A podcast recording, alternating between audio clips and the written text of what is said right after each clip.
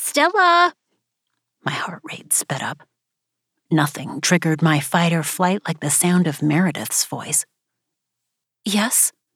I hid my trepidation behind a neutral expression. I trust you can bring all the items back to your office yourself. She slipped on her coat and tossed her handbag over her shoulder. I have a dinner reservation I simply can't miss. Of. She disappeared out the front door. Course I can, I finished. The photographer shot me a sympathetic look, which I answered with a tired shrug. I wasn't the first magazine assistant who'd suffered under a tyrannical boss, and I wouldn't be the last. Once upon a time, working at a fashion magazine would have been a dream.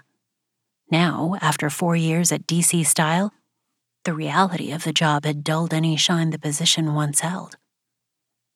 By the time I packed up the photo shoot, dropped the items off at the office, and started my walk home, my forehead was slick with sweat, and my muscles were well on their way to becoming jello.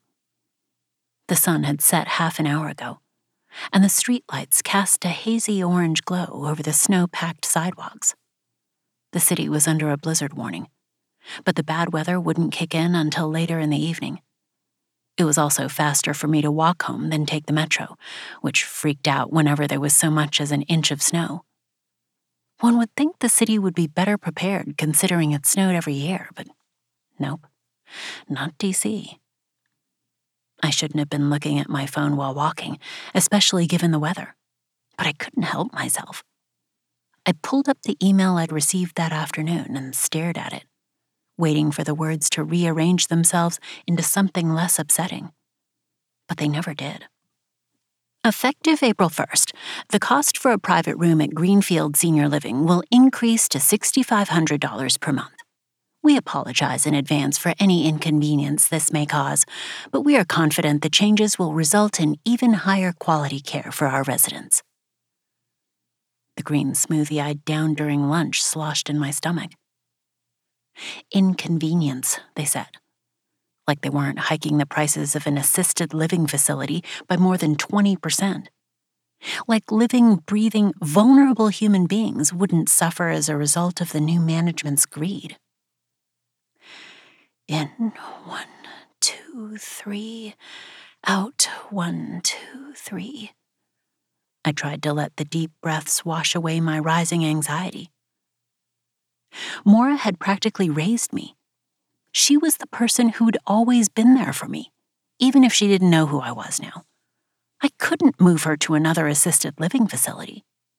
Greenfield was the best in the area, and it'd become her home.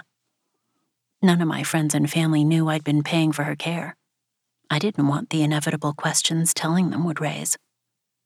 I would just have to find a way to cover the higher costs. Maybe I could take on more partnerships or negotiate higher rates for my blog and Instagram. I had an upcoming dinner with Delamonte New York, which my manager said was an audition for their brand ambassador position. If I. Miss Alonso. The deep, rich voice brushed my skin like black velvet and stopped me in my tracks. A shiver chased its wake, born of equal parts pleasure and warning. I recognized that voice. I'd heard it only three times in my life, but that was enough. Like the man who owned it, it was unforgettable. Wariness flickered in my chest before I doused it. I turned my head, my gaze traveling over powerful winter tires and the sleek, distinctive lines of the black McLaren pulled up beside me, before it reached the rolled down passenger window and the owner in question. My heart slowed a fraction of a beat dark hair, whiskey eyes, a face so exquisitely chiseled it could have been sculpted by Michelangelo himself. Christian Harper, CEO of an elite security company, owner of the Mirage, the building where I lived, and quite possibly the most beautiful, most dangerous man I'd ever met. I had nothing except instinct to back up the dangerous part of my assessment, but my gut had never steered me wrong. I inhaled a small breath, released, and smiled. Mr. Harper,